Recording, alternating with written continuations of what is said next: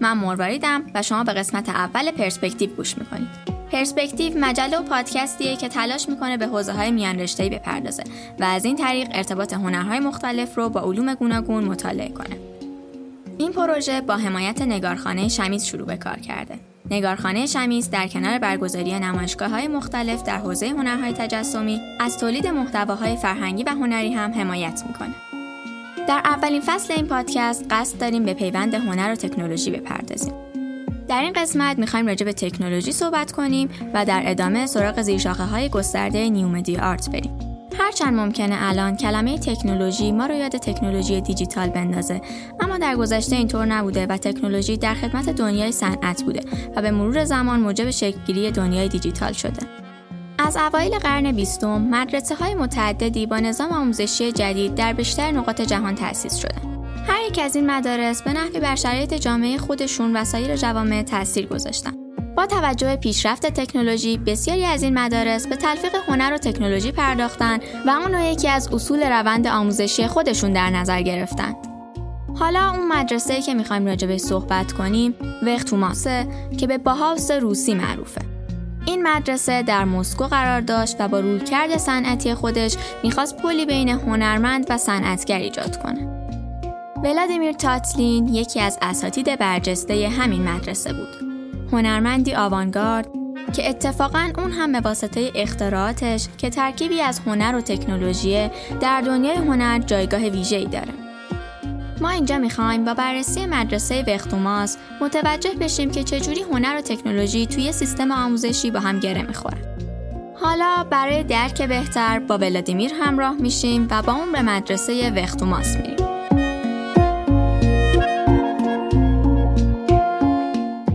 ولادیمیر در مدرسه نقاشی، مجسم سازی و معماری مسکو درس میخونده.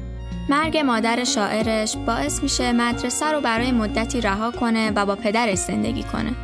وقتی پدرش هم از دنیا میره، به اودسا میره. جایی که مجبور میشه برای گذران زندگی روی دریا به بازرگانی رو بیاره. دریا و سرزمین های دوردستش تنها راه معاش زندگی اون نبودن. بلکه برای اون منبع الهام شدن. در حالی که موجها رو یکی پس از دیگری رد می کرد در عرشه به آسمان نگاه می انداخت و با دیدن مرغهای دریایی در آسمان دریا که بالهایشان را می رخصاندند ایده ساختن ماشین پرنده به ذهنش رسید. اسم اختراع جدیدش رو لتاتلین گذاشت به معنای پرواز کردن پرواز کردن خودش از لتاتلین سه نمونه ساخت. یکی از اونا رو با هدف تولید انبوه آماده کرده بود. در اون زمان پروازهای مسافربری یک دهه بود که شروع به کار کرده بودند. همون سالها به تازگی کارخونه در مسکو تعدادی هواپیمای کوچیک غیر نظامی تولید کرده بود. اما هدف تاتلین متفاوت بود. اون می‌خواست این سازه مورد استفاده شخصی باشه. از نظر تاتلین مخاطبان این پرنده ماشینی کسانی بودند که پس از شکلگیری جامعه جدید دچار بحران هویت شده بودند و می‌خواست با تولید انبوه به توده مردم کمک کنه تا براشون به یک وسیله روزمره و دم دستی تبدیل بشه. او در رویاهای خودش لتاتلین رو دوچرخه معلق در فضا می‌دید که برای اون ترکیبی از پرواز و آزادی شخصی بود. حالا تو همین زمان روسیه شوروی به خاطر جنگ جهانی اول انقلاب و جنگ داخلی ضعیف شده بود. پس چاره نداشت که هر فعالیتی رو که به نفع انقلاب و تحکیم دولت بود بپذیره. آثار تاتلین چون در خدمت جامعه طراحی شده بود باعث شد حکومت کم و بیش از اون حمایت کنه. متاسفانه ولادیمیر هیچ وقت نتونست این پرنده ماشینی با مانیفست آزادی رو از روی زمین بلند کنه. پرنده اون مدام به زمین می‌خورد. یک روز در موزه نیرو هوایی مسکو در حالی که بالهاش رو گشوده بود آرام آرام از دیدها خارج شد و در انزوا و تنهایی بالهای خود را برای همیشه بست. گرچه موزه های زیادی در سراسر دنیا لتاتلین رو می‌خواستند اما این سازه آنقدر متلاشی شده بود که دیگه امکان جابجایی نداشت. این گونه بود که ایده آوانگارد آزادی انسان پرنده شد در گورستان ماشین های زنگ زده.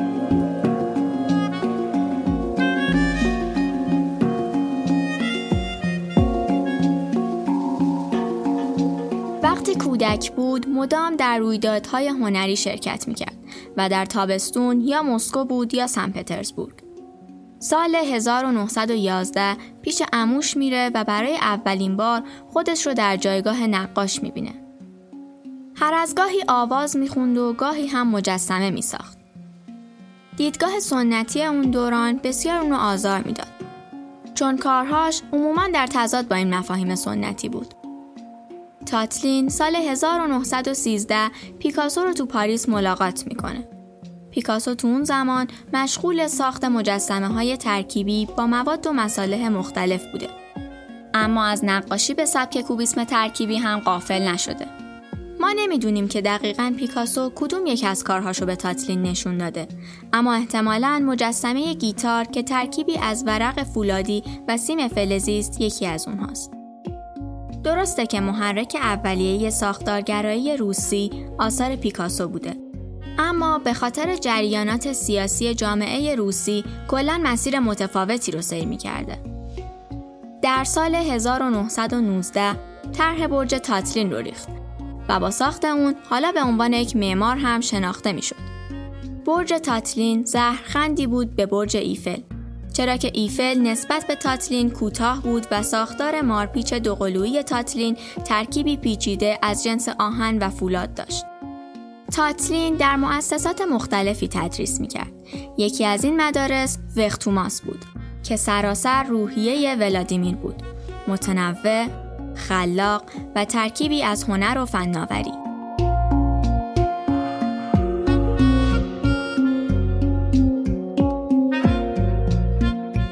وختوماس که به عنوان باهاوس روسی معروف شده بود، تأثیر چشمگیری در تلفیق هنر و فناوری روسیه داشت.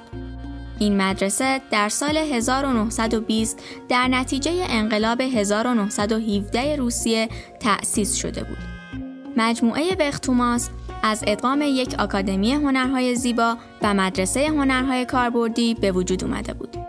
متعهد بودن به ایده‌ای که هنرمند داشت به عنوان عضوی مولد در جامعه از اهداف تأسیس این مؤسسه بود که اونو با باهاوس آلمان به اشتراک گذاشت. این مجموعه بر مبنای مشارکت دانش آموزان و تصمیم گیری دموکراتیک بنا شده بود. همین مسئله باعث شد که خیلی از سبکای هنری بتونن در کنار همدیگه رشد کنن. وختوما سه رئیس داشت. رافدل، ولادیمیر فاورسکی و پاول نوویتسکی.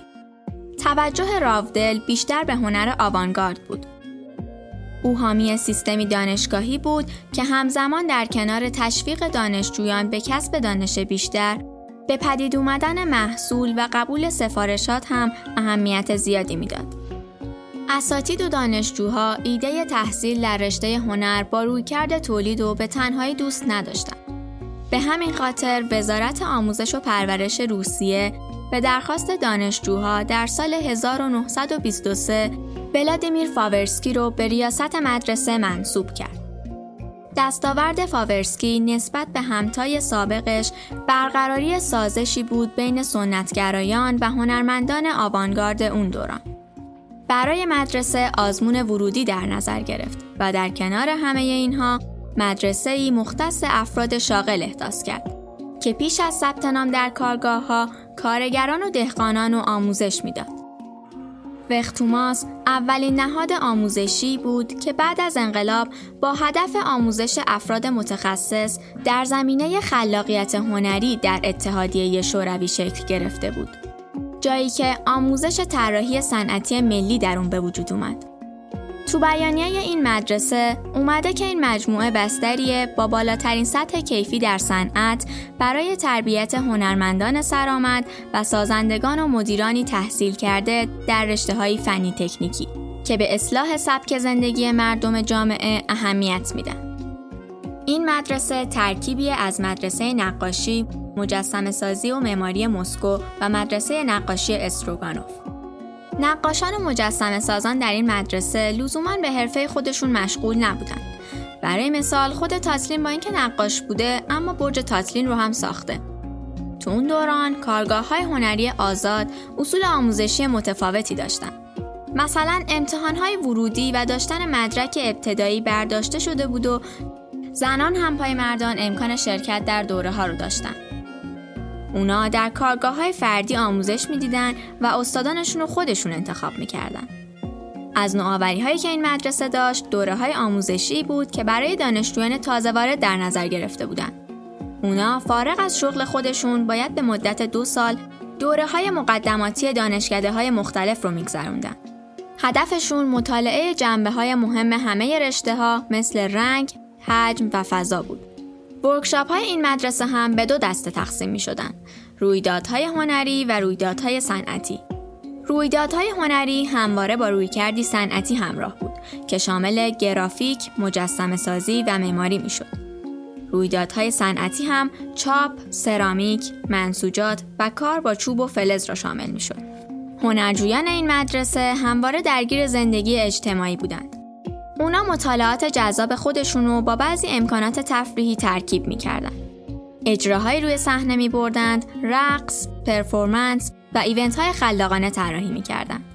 در کل بختوماس بستری بود تا هنرمندان در حال ظهور شوروی با هم دیدار کنند و ایده های خودشون رو به اشتراک بذارن. دانشجویان وختوماس اغلب سفارشات دولتی رو قبول می‌کردند و به ساخت و تزئینات event های شهری کمک می‌کردند. وخوتماس زمینه ای شد برای سه جنبش کانستراکتیویسم، رشنالیسم و سوپرماتیسم که تصور ساختارگرایی در روسیه بدون اون غیر ممکن بود. رویکرد این مجموعه صنعتی بود و به تولید انبوه آثار هنری اهمیت زیادی می‌داد. در نتیجه مدیران اون با فضاهایی که امکان تولید و فراهم می‌کردند همکاری می‌کردند. مثلا دانشکده سرامیک توافقنامه ای رو با کارخونه ظروف چینی امضا کرد و همچنین دانشکده نساجی هم سند مشابهی رو با کارخونه تولیدی چاپ پنبه امضا کرد. همین فعالیت ها موجب می شد که دانشجویان به کار و تحصیل به صورت همزمان مشغول باشند. فختوماس در سال 1930 به دلیل مشکلات سیاسی و فشارهای داخلی منحل شد و در نزدیکی همان دوران مقامات شوروی شروع به مبارزه با هنر آوانگارد کردند. مقامات آروم آروم دانشجوها و اساتید نامطلوب و با فشار به مجموعه اخراج کردند و سبب اختلافات داخلی شدند و انحلال وختوماس نتیجه فشار این سرکوب ها بود.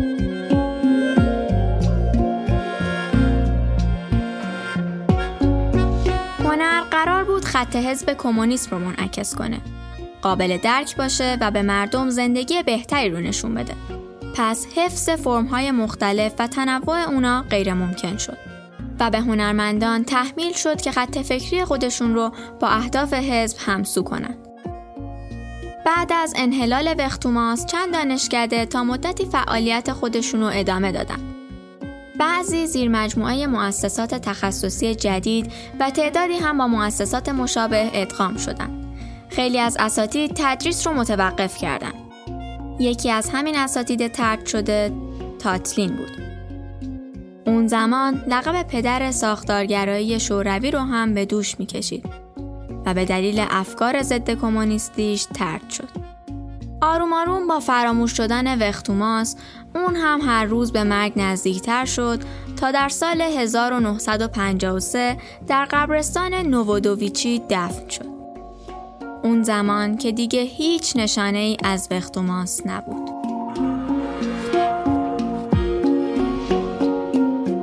مدرسه ای که تا اینجا راجع صحبت کردیم دیگه وجود نداره. اما اثر خودش رو تو تاریخ گذاشته و زمینه ای برای پیشرفت هایی که در حال حاضر در حوزه ترکیب هنر و تکنولوژی می‌بینیم بوده. با توجه به پیشرفت های فنی و ابزارهایی که امروزه موجوده با شیوه های جدیدی از این ترکیب مواجهیم. تو کشور خودمون هم سراغ مدرسه با حدود همین ویژگی ها رفتیم تا بهتر بتونیم این موضوع رو با توجه به تجربه زیستی خودمون درک کنیم. به همین خاطر با مؤسس مدرسه اینورس دیزاینر و تدوینگر آقای علیرضا اردوبادی گفتگوی داشتیم پیرامون اینکه جایگاه هنر و تکنولوژی در ایران چیه اولین مواجهش چی بوده با چه چالش هایی از تولید تا اجرا در این حوزه برخورد کرده و اینکه در نهایت در مقیاس جهانی ما چه جایگاهی داریم و چقدر تونستیم با سیستم های روز دنیا خودمون رو تطبیق بدیم. در این بخش حمید رضا علی مردان همراه ماست که با جناب اردوبادی گفتگو می‌کنند.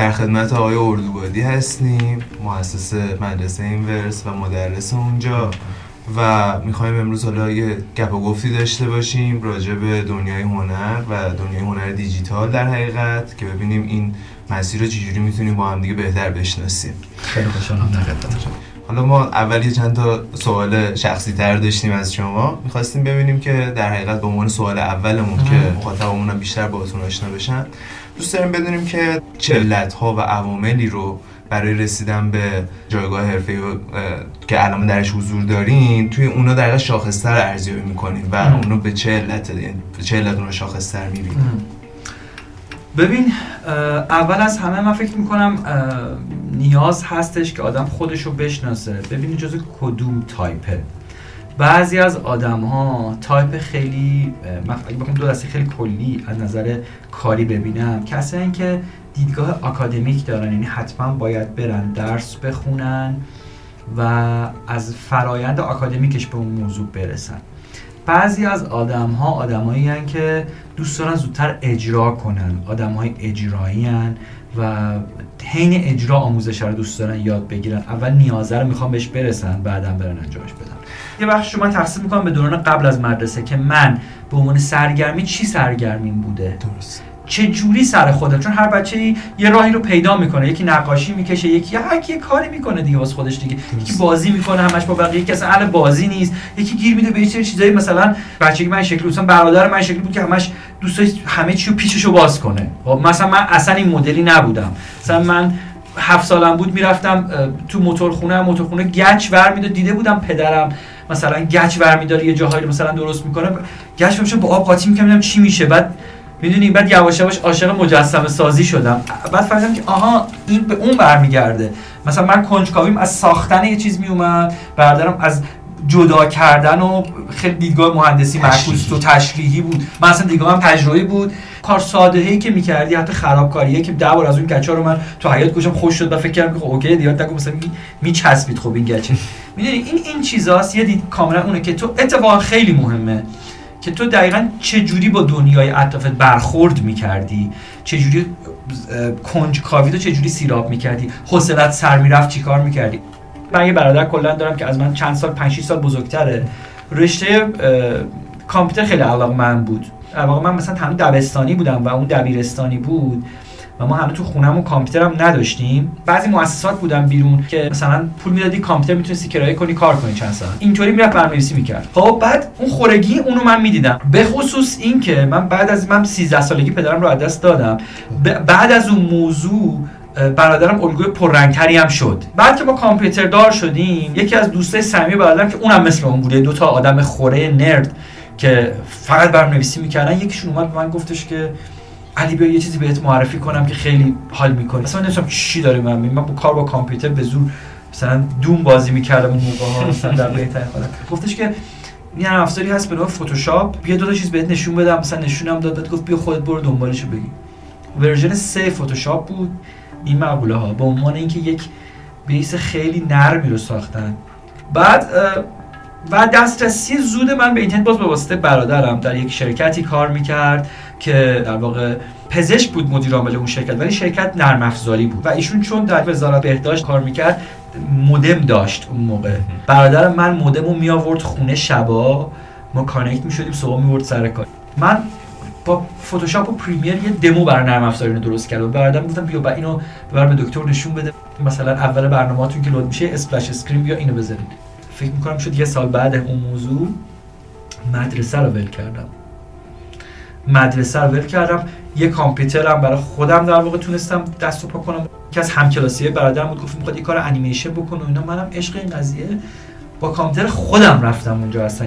یعنی گروه انیمیشن شد یه شرکت بعد من اون موقع دیگه 18 سالم شده. شدم supervisor همه اونایی که بزرگتر از من بودن. واسه اینکه همه گیراش رو حل می‌کردم. دانشگاه رو رفتم بعد دانشگاه ول کردم. آدم آکادمیکه نبودم خیلی آدم کاری بودم به خاطر اون پوینت. حالا هر آدمی نمیگم این خوبه نمیگم اون خوبه نمی‌خوام بهش بار معنایی بدم ولی هر آدمی ممکنه یه طرف این قضیه توش جدی بشه.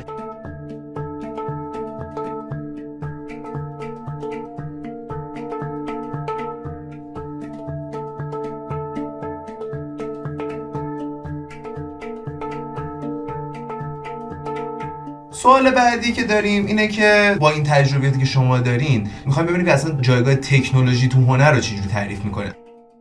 هنر رو یه خورده اگه بازش بکنیم اینه که خب زمانی که من حداقل این هیتر شروع کردم آدم های هنرمند روی تکنولوژی گارد داشتن به خاطر اینکه تکنولوژی رو یک رقیب می‌دیدن و اون رو یک مدیوم نمی‌دیدن.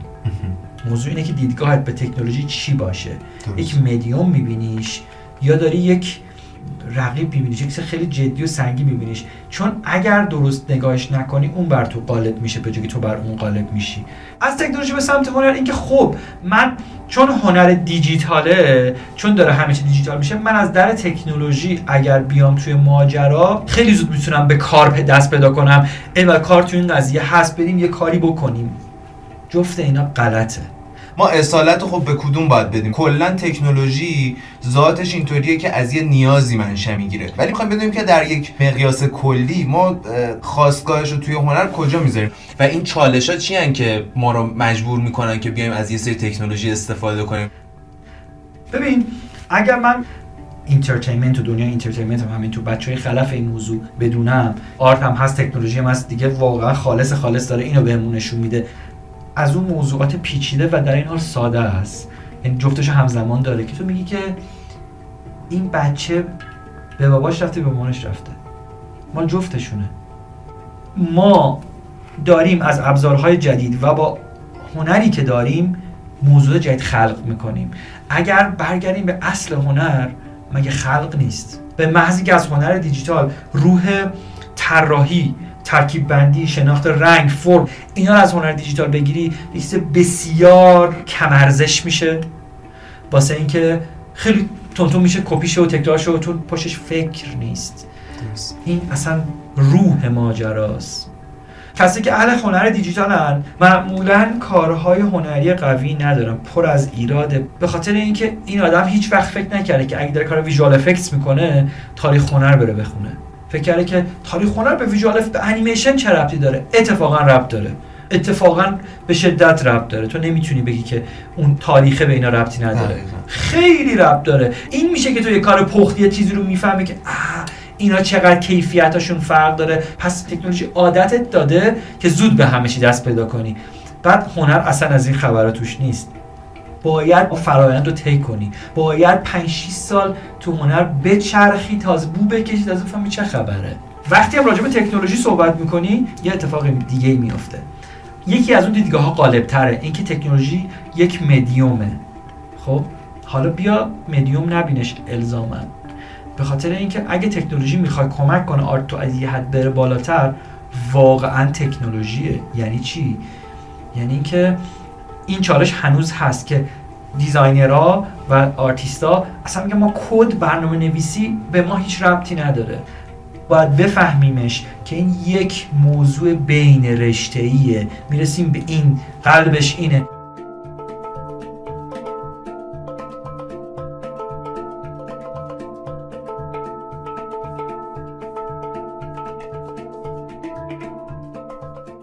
نظرتون حالا اولین مواجهه هنر با تکنولوژی دیجیتال توی ایران مال کدوم دوره زمانی میشه؟ اون که من یادمه اگه بخوام بر اساس تجربه و یاد بودنه بگم بعد از جنگ کلا یک موج سازندگی ایرانو گرفت و یه بخشی از این بودجه بودجه سازندگی رفت سراغ ایجاد شرکت های انیمیشن سازی. به نظرم من اون انیمیشنه تو هنر دیجیتال بیشتر از همه تاثیر داشت. آدم ها یهو چششون برق زد که ای یه همچین چیزی وجود داره. فکر می‌کنم صنعت انیمیشن بیشترین کمک رو کرد توی مقطعی و واقعا داشت جدی صنعت می‌شد اون اول کار. ولی خب طبق روال همه چیزهایی که در واقع دولتی باشه اینم مثل همونا. یعنی اینکه رفت توی سیستم رانت و یه سری چیزای پیچیده و آدمای با استعداد از قضیه بیرون انداخته شدن. استودیوهای خصوصی خیلی باحالی هم داشت به وجود میومد کارهای خیلی خاص. هنوزم رگه های از اونها هست داره ادامه میدن یه سریا. ولی خب موقع خیلی فرق می‌کرد. الان خیلی از اون آدم از ایران رفتن عمدتا. اونایی هم که موندن و دارن با کوالیتی خوب دارن کار می‌کنن فقط دارن برای خارجی کار می‌کنن دلاری پول در میارن. تقریبا هیچ کدومشون تو بازار ایران کار نمی‌کنن. چون هم پول بهتر در میارن هم کارفرمایی دارن که کار باحال به اینا میده. حتما یه بخشی از اینکه یه کاریو میپذیرن انجام بدن یا می‌خوان انجام بدن لذت است. انیمیشن تقریبا شاید میشه گفتش که 23 4 سال قبل استارت خورد قضیه و اتفاق خیلی باحالی داشت میافتاد ولی خب فیل شد دیگه. در شروع میشه انیمیشن نیروی محرکه میشه این علاقه. خیلی موضوعات دیگه الان توی اون صورت حال حاضر هنر دیجیتال ما داریم می‌بینیم که همشون مربوط به انیمیشن نیست. کلا چی باعث شده که از اون حالت محدودی که حالا انیمیشن بوده یه گسترشی پیدا کرده و الان مثلا انواع و اقسام صورت های مختلف داره هزار شکل داره و همه دارن توش کار می‌کنن و خب دارن حالا به نحوی لذت هم می‌برن از اون کاری که می‌کنن. ببین نفوذ پذیری تکنولوژی موبایل و بعد از به خصوص قصه smartphone ها قضیه خیلی یه دفعه متفاوت شد. یه بخشی از این موضوع هم که خیلی کمک کرد چون آدم واسه که اعتماد کنن به یه بازار کاری می‌خوان اول باور کنن که حالا من اگه برم این کارو بکنم پولم داره. اونی که کمک کرد پول داره رو به مردم ثابت کنه صرفا بازار تبلیغات بود. هرچند که دهه 60 شروع می‌شد استفاده آژانس از این موضوع ولی اونقدر عمومی نبود انقدر creative نبود. دهه 80 یه بخشی تو دهه 80 خیلی creative شد. اول دهه 90 هم creative بود الان که دیگه اصلا چند سال تعطیله. خب ولی یک دفعه استفاده اینها چه در آنچه که مدیوم های print base ن حالا ATL ها و BTL ها به طور کلی اگه بخوام بگم یعنی خانواده تیزرهای تلویزیونی و یه هویی تو استفاده کرد که ای من تکنولوژی از این مثلا می‌تونم بیام از وی تو تیزرم می‌تونم استفاده کنم. چون بازار تبلیغات بود پول خوبی داشت. تونست به سری آدم ثابت کنه که این کار تو خریدار داره. اول از بازار تبلیغات شروع کردن یا یه اول هم اگه یه دستی زدن اون طرف. این داستان وارد شدن این تکنولوژی دیجیتال طبعا از ایران نیومده از خارج از ایران اومده و اولش هم یه گاردی بوده ولی خب الان داستان بهتر شده.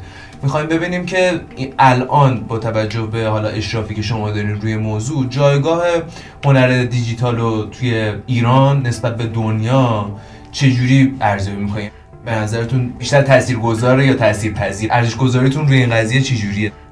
ببین تقریبا که اصلا تاثیرگذار نیست. اگه بخوام بگم ایران چون هنر دیجیتال حواسون باشه دیگه. هنر دیجیتال حتما یه بخشش بیزنسه. دیجیتال شده که تولید کنه. پس وقتی میگیم تولید صحبت پول داریم می‌کنیم. پس یه شاخصه تشخیص این که چقدر موفقیم اینه که چقدر پول داره می‌سازه در مقابل دنیا؟ هیچی. افتضاحه. چرا اینقدر افتضاحه؟ چند تا دلیل داره.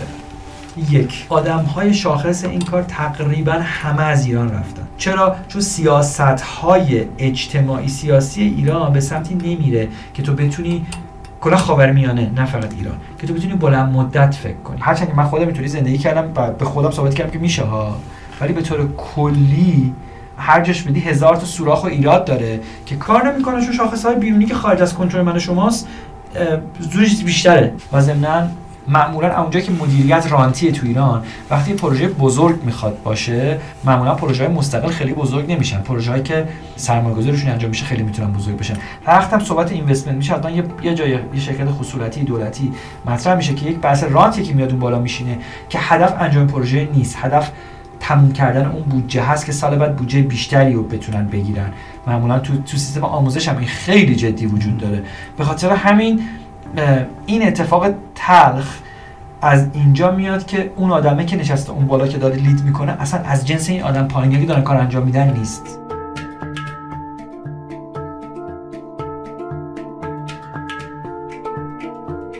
من یه سوالی هم برام پیش اومده اینجا که کلا این داستان خب همونجور که حالا اولش هم گفتم مال ما نبوده خب؟ و آدمایی که خارج از کشور هستن. از ما تجربه بیشتری دارن توی این قضیه. با این داستان زودتر مواجه شدن. تو توسعهش نقش فعالتری داشتن. و ما واسه اینکه بتونیم به اونا برسیم تا یه حدی نیاز داریم که خب با اونا ارتباط داشته باشیم. ثانیا اینکه این جایگاه و کاربرده اصلا تو چه زمینهای تفاوت داره بین ایران و دنیا؟ می‌تونم تجربه بگم چه اتفاقی داره میفته به خاطر اینکه خودم تجربه خب زندگی تو ایران این همه سال داشتم.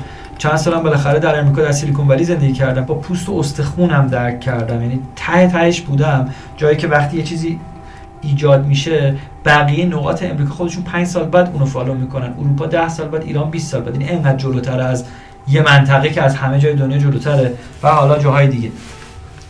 ببین یه مسئله وجود داره. ما اول از همه باید بپذیری که زبان اون کار چیه. اگه میگیم مال ما نیست پس یه زبانی داره. درسته؟ موضوع دومی که ما مرزمون بسته است تصورمون از اونور مرز اینه که اون آدم های خارج از ایران خیلی خاصن. ما خیلی عقبیم. اینطوری نیست.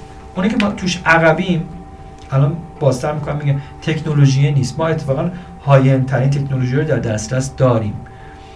حالا با قضیه تحریم و اینا کار ندارم که خیلی موثر. دیدگاه مصرف کنندگی وجود داشته. تقریبا از زمان قاجار به اینور از اول قاجار ایران دیگه چیزی رو نداشته واسه ارائه به دنیا. همش مصرف کرده. هر چیزی که تکنولوژی base بوده وارد شده اون گرفتیم آوردیم. اما مسئله اینه ما ولی هیچ وقت مفهوم و concept اون پشت درک نکردیم. این اتفاق به اون چشم گرفتن و چشم هم چشمی اینا ربط داره.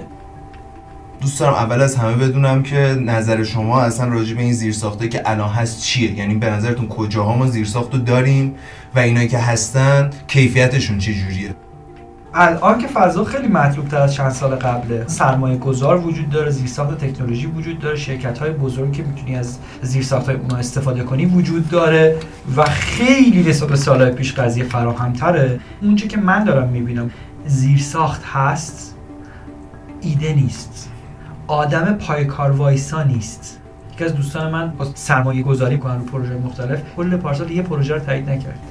میگم هر کی میاد ارائه میده من موندم نمی‌دونم مثلا خواب دیده دیشب اومده presentation درست کرده همه چی غلط خونده. در حدی نیست که بگی آقا شما okay می‌خواین انجام بدین بیاین ما کمکتون کنیم آموزش میدیم بدون. همه دنبال اینه که یه کاری انجام بدن سه روز دیگه پولدار شن. کسی که سه روز پولدار میشه 10 سال 20 سال توی بخش ترکونده که سه روز پولدار شده. مثلا به نظرم زیر ساخت نمیگم عالی گل بول نه. یعنی آدم اگه بخواد یه کاری انجام بده شدنیه. چون سرمایه گذارها هم فهمیدن که باید کجا پول بذارن. خود تکنولوژی از اونجا به وجود اومد که ما خواستیم یه کاری رو بهتر و سریعتر بدون نیاز به نفرات اون زیاد انجام بدیم. من حالا یه ذره یه شیطنتی می‌کنم مدرسه شما رو بیارم وسط بازی. و شما توی مدرسهتون ادعاتون روی اینه که ما می‌خوایم اشتغال زایی و کارآفرینی ایجاد بکنیم و خب این کارم تا الان انجام شده. حالا من اون آماری که نگاه کردم شما 10 12 ساله دارین کار جدی انجام میدین توی مدرسه. و حالا تا جایی که میدم حضورا مثلا بیش از 13 هزار نفر احتمالا دانش آموخته وارد بازار کار کردین کسایی که حالا حرفه‌ای توی زمینه یه تخصصی دارن. و خب خود این داستان وقتی داریم راجع به هنر دیجیتال صحبت می‌کنیم این یه تناقضی ایجاد می‌کنه. خب این بازار کار تا کجا جا داره؟ توی ایران خب هنوز جا داره. خودتون تو صحبتاتون گفتین کار هست آدمش نیست که بره انجام بده. ولی بالاخره همونجور که تو دنیا پر شده این تو ایران هم یه روزی این پر میشه. الان به نظرتون واقعا توی ایران کجا قراره این اتفاق بیفته و افق دید خودتون به عنوان مؤسس و مدرس چیه؟ اتفاقا این بازار انقدر بزرگه پنج سال پیش خیلی معلم با هم گفتن که تو تا کی می‌خوای آموزش رو بدی؟ همین حرفو می‌زدن. فکر می‌کنی بازار اشبار نمیشه؟ نه دیگه. انقدر بازار هم داره همونقدر بزرگ میشه و تازه شرکت دارن می‌فهمن که گرافیک دیزاین یه نمونهشه. حالا تو ایتای مختلف که میری چقدر تو کارشون مهمه. بازار کار در دنیا نه فقط در ایران. از یک تا هشتاد یک عالمه آدمن که از یک تا سیش که احتمالا همشون بیکارن. از سی تا هشتاد دارن تلاش می‌کنن که بهتر شن.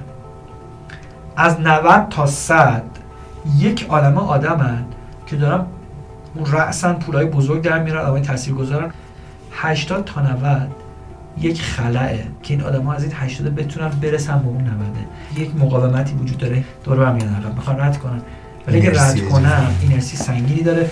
ولی اون تاش می‌رسن به یک بهشت.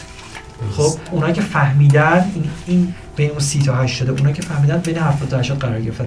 دارن تلاش می‌کنن که بتونن بکن از اون 80 رد چون فهمیدن که چه چیزی بالا هست.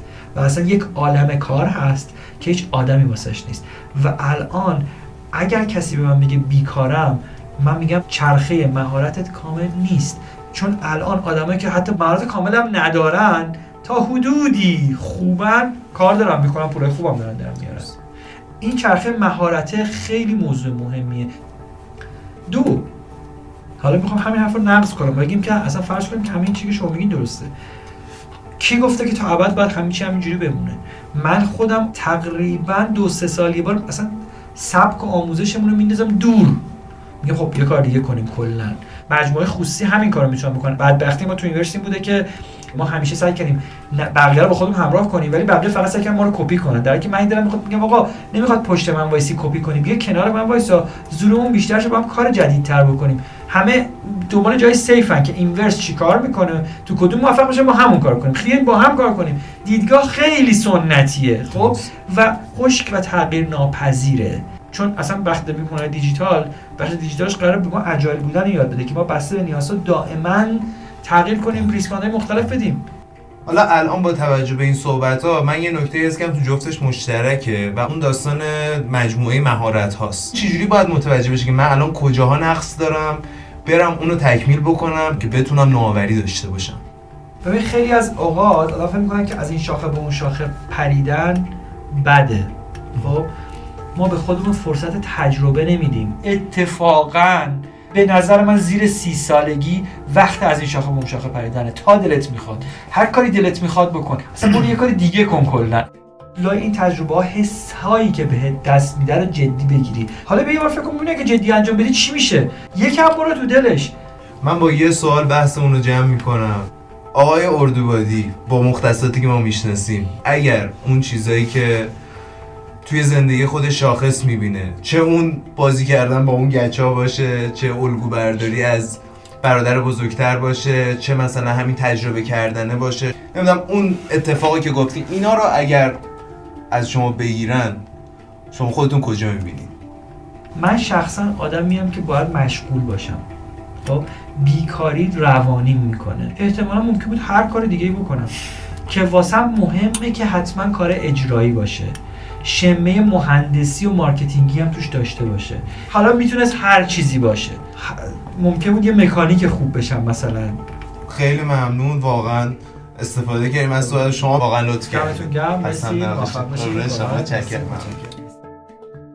برای مطالعه مقالات پیرامون این موضوع و متن کامل مصاحبه می‌تونید به مجله پرسپکتیو در سایت perspectivemag.ir و شمیس آرت گالری سر بزنید.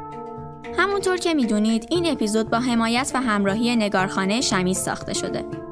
ما دوست داریم که در ادامه این مسیر شما هم کنار ما باشید و به ما کمک کنید. پس اگر مقاله، نظر یا نوشته داشتید برای ما بفرستید. حتما در نظر می‌گیریم و به همون کمک می‌کنه. مرسی که همراه ما بودید. خدا نگهدار.